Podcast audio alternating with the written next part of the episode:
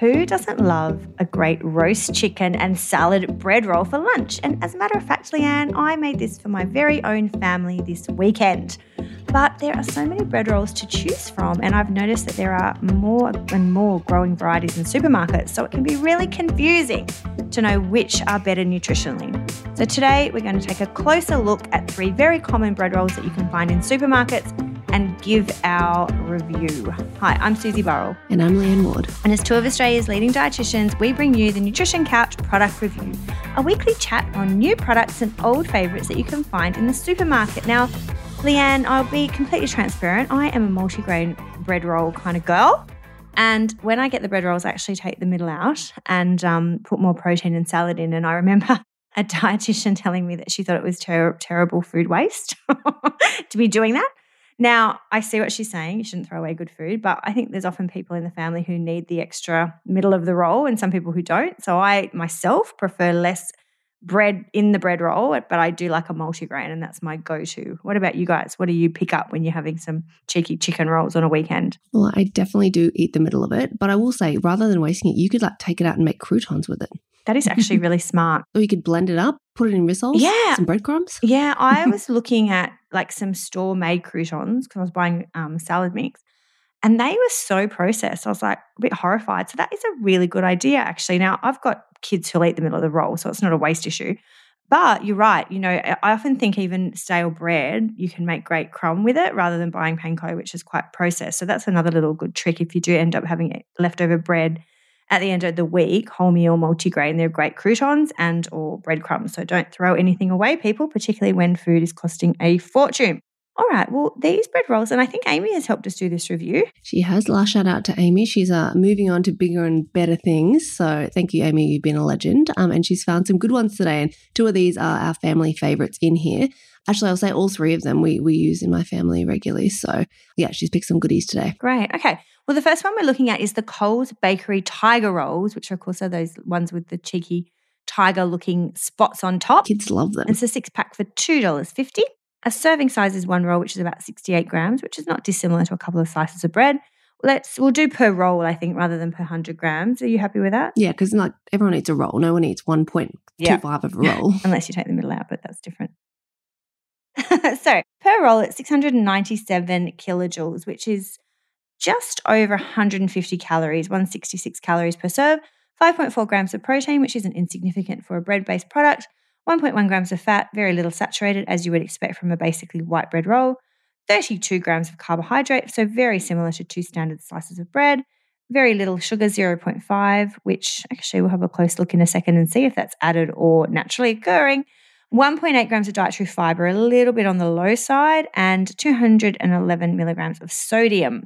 Ingredients wheat flour, water, tiger paste. I think that actually comes from a tiger. no, tiger paste is 6% made with water, rice flour, and sugar, yeast, and iodized salt. So it's not dissimilar to when you get a crunchy muffin um, and put the crumble on top, where you would mix some butter, some flour, and some sugar to get that. So here they're giving you that crunchy kind of top by some rice flour and crystallizing that with a bit of sugar. So that's where those sugars are coming from. And then on top of that, we've got some yeast, iodized salt, wheat gluten, vegetable oil, yellow pea flour, which is interesting, and some uh, fortified vitamins, some folic acid and thiamine, which is in routinely fortified in flour in Australia. Oh, Leanne, I don't like a roll that's got less than three grams of dietary fiber per serve. We all love a tiger crunchy top. It's basically a bit of sugar. Um, would it be my go to? No. Do I buy it? No. Is it better than a McDonald's bread roll? Yes. Um, but I'd give it like a six out of 10. It's just typically a white bread roll with a bit of sugar on top. What do you reckon? I must say, I grew up on these rolls. You know, roast chicken, salad, these rolls, bit of mayo, love it. Sophie did not buy these. She? Oh, yeah, so Sophie, we love these. We'd make Sophie buy them. She'd buy the whole the um, nine grain ones and the tiger rolls, and she'd be like, "You kids choose," and we'd always go for the tiger wow. rolls, and she'd be the only ones eating the really dense Burgen type ones. But um, these are good. These are good. Like from a taste perspective, like these are these are great.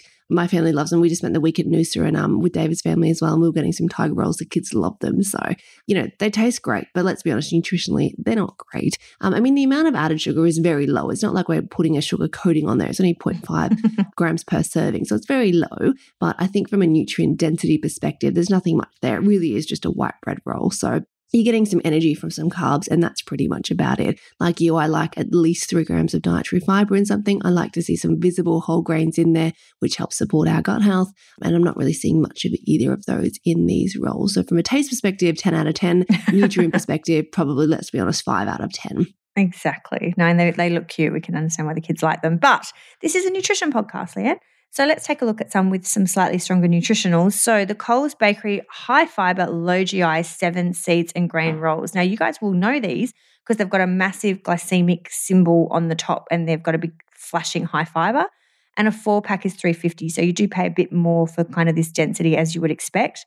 Per serving, 1,054 kilojoules, which is 252 calories. So not insignificantly, Anne. Like, let's be honest, that's quite a fair whack of calories coming just from the bread before you're adding any anything to it. 10.2 grams of protein, so right up there, which we'll assume is from the dense flour and seeds, and we'll take a look in a second. 7.6 grams of fat. So you could look at that and think, wow, that's really high in fat for bread. But when we take a look at the saturated fat, it's very low at just over one. So most of it's coming from long chain seeds, as we would expect.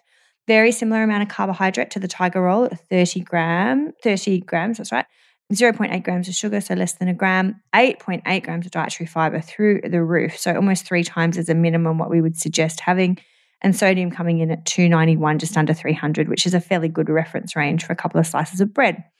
Now we have a look, little look at the ingredients. It's wheat flour, water, seeds at 21%, which is massive. Linseed, sunflower seeds, sesame, poppy. So you are getting a massive dose of long chain omega 3 fats.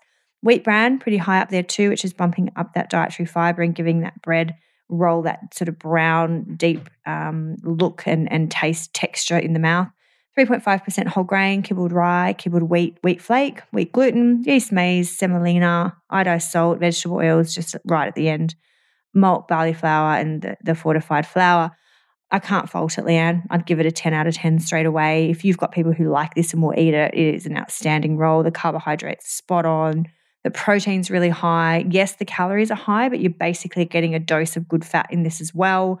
It's a relatively cost effective way to get good fats because I hear a lot of my clients buying chia and sunflower seeds. Now, they're not inexpensive as ingredients. Now, you can get all of those from a good quality bread or cereal, and you're absolutely getting it with these products which justifies the price point, but I can't fold it. I'd give it a I'd give it a 10 out of 10. What do you reckon? Yeah, and even for the price point, it's less than a dollar per roll. So yes, it is more expensive than say the standard Coles brand white bread rolls or the standard Coles brand wholemeal bread rolls, but it's still fairly I think affordable for most people, you know, less than a dollar per roll. For me, I'm more than happy to spend that. These are my absolute favorite ones. These are my go to little spanner in the works. Mia has a sesame allergy, so I have to be very careful. The sesame is just an absolute bugger. It gets everywhere. Like it just, just finds sesame seeds on the ground. So we don't buy these as frequently as I would like. We have to be very careful with them, but they're absolutely my go to. I recommend them to my clients. And I will say that yes, the calorie amount is higher, say 250 per roll, but I would happily eat one of these and feel very satisfied if I stuffed it with some lean protein and tons of veggies versus those tiger rolls, I could easily eat two. So I find them far more filling and satisfying than the white bread tiger rolls. And I think most people would agree that one of these is more than enough versus when you're just using like a smaller white bread roll, most people would happily eat two, particularly if it's got nice roast chicken and mayo in there. Yeah, and if you can get your kids to have them, but you do forget about the sesame, actually note to self whenever we're around Mia, watch the added sesame to things. Note to self. All right. Now, the third is a really interesting product, actually, because I'm well aware of this brand because one of my local supermarkets is Coles and I see it all the time. So, this is the Coles Finest by Laurent rye sourdough roll. So this is kind of their boutique range of breads, and they've got the kind of fresh loaves that are have like a paper wrap around them, and they even do a beautiful hot cross bun coming into Easter. Now this is a three pack at four dollars. Now they're quite large, Leanne. So I'm just having a look. They're more 130 grams per roll. They're 130 so grams. That is kind of, is it double some of them? The tiger ones are 68. So they're basically double a tiger yeah, roll. So they're almost double the density. So straight away, I'm a little bit concerned about that because of just the density of flour in a product that that's that heavy.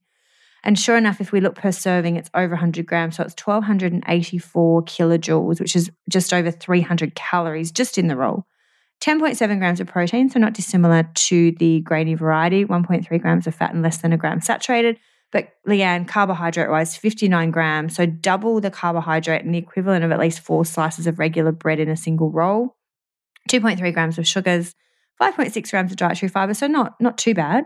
And the sodium, whoa, 494 milligrams. That's almost a quarter of your recommended daily intake just coming from your bread roll. No wonder it tastes good. Water, wheat flour, rye flour, wheat malt flour, yeast, vitamins, but they've got no sodium added on the list. It's a funny one. I think they must, must have That's missed weird. that because it's definitely added sodium in there. Mm, yeah, you wouldn't normally see a bread roll without sodium added, at least in a small amount. Not for 500 milligrams per serving, anyway. no, there has to be some added, absolutely. And I imagine it would be iodized salt as well. Yeah. Um, you know, I do like rye for some of my clients who are a bit sensitive to um, different flours. A lot of clients with IBS type symptoms will do well on rye. Mm-hmm. I think if you've got high energy demands, like if you're doing CrossFit training or even sort of marathon training where you're really trying to get a lot of carbohydrates in relatively small volumes of food, this could be a great product, but I probably wouldn't recommend it to my ladies because it's just too dense in carbohydrate. I'm usually working off about 30 grams per serve. And certainly at 300 calories, you know, if I'm working on lunches of about three, 400 calories, I've got to get the protein in there as well. I think it's middle ground. I don't think it's a bad product. I, I'm a bit concerned about the sodium. So, as I said, I'd probably only recommend it for active people who need a lot of energy, you know, people who are going on hikes or runners or CrossFit or people wanting to gain weight but I certainly prefer generally a whole grain bread roll and certainly something with a much lower carbohydrate load so I'd give it maybe seven out of 10. I think there's some positives, but there's quite a few negatives overall too. Mm, I mean, it's, it's sort of, it's double the size, double the calorie, double the carbohydrate content of the tiger rolls, but at least you're getting a little bit of fiber in there. And like you said, rye is for some people easier tolerated than some of the wheat flours as well, even though it is predominantly wheat flour on the label. So just be cautious of that. It also, now correct me if I'm wrong, Susie, it uses yeast in the ingredient. So it's not a traditional sourdough. They've used yeast to speed up that fermentation process. So if you're using it from an IBS perspective because you're a little bit more sensitive, generally the starter culture and that slow fermentation process shouldn't be using any wheat. And that's what actually allows the body to digest it a little bit easier. So some sensitive tummies do well with traditional types of sourdough. But correct me if I'm wrong, Susie, this uses wheat. So I wouldn't say that this is a traditional type of sourdough. So it's almost like a little bit of a health halo. I think you're not getting the full benefits of something using the proper starter culture plus uh, flour plus water. That's all that is really in a traditional sourdough. And then it's just left to ferment and rise over a couple of days. So they're actually using the yeast in this to speed up that process. So you're actually probably not getting the full gut health benefits out of this or the full benefits from like a lower GI perspective either, I would imagine. Yeah, good call out, actually. Good call out because the supermarkets and even some uh, mainstream bread brands will have sourdough on the label. And as we said, it doesn't necessarily um, have that century old starter culture driving it. And there's certainly no culture listed here as a true sourdough that you would get from a, an authentic sourdough bakery. So absolutely right. It's a little bit of a health halo. A little bit of a health halo. And they're charging for it. You know, yes. it's Coles finest range. I'd just be very careful. And we have actually done a podcast on sourdough. So flick back through the catalogue and have a listen to that one if you're interested in what a true authentic sourdough recipe should be. If it doesn't have a real tangy kind of smell to it. Almost like a little bit vinegary, yeah, it? it's not the best quality sourdough. And my, my good Italian friends will go around Sydney sniffing the loaves. So they're all over it. if it doesn't have a strong smell, they're, they're not into it at all. All right, well, that brings us to the end of the Nutrition Couch product review. If you haven't done so, please subscribe and continue to tell your friends. We continue to grow, and we have a new product just about to launch in the next couple of weeks. We recently released our product review manual, and we're just about to do takeaway and eating out. So that will be out very shortly. So look out for that at thenutritioncouch.com. And we are going to see you same time, same place on Sunday morning for our weekly regular episode drop. Have a great week. Catch you next week.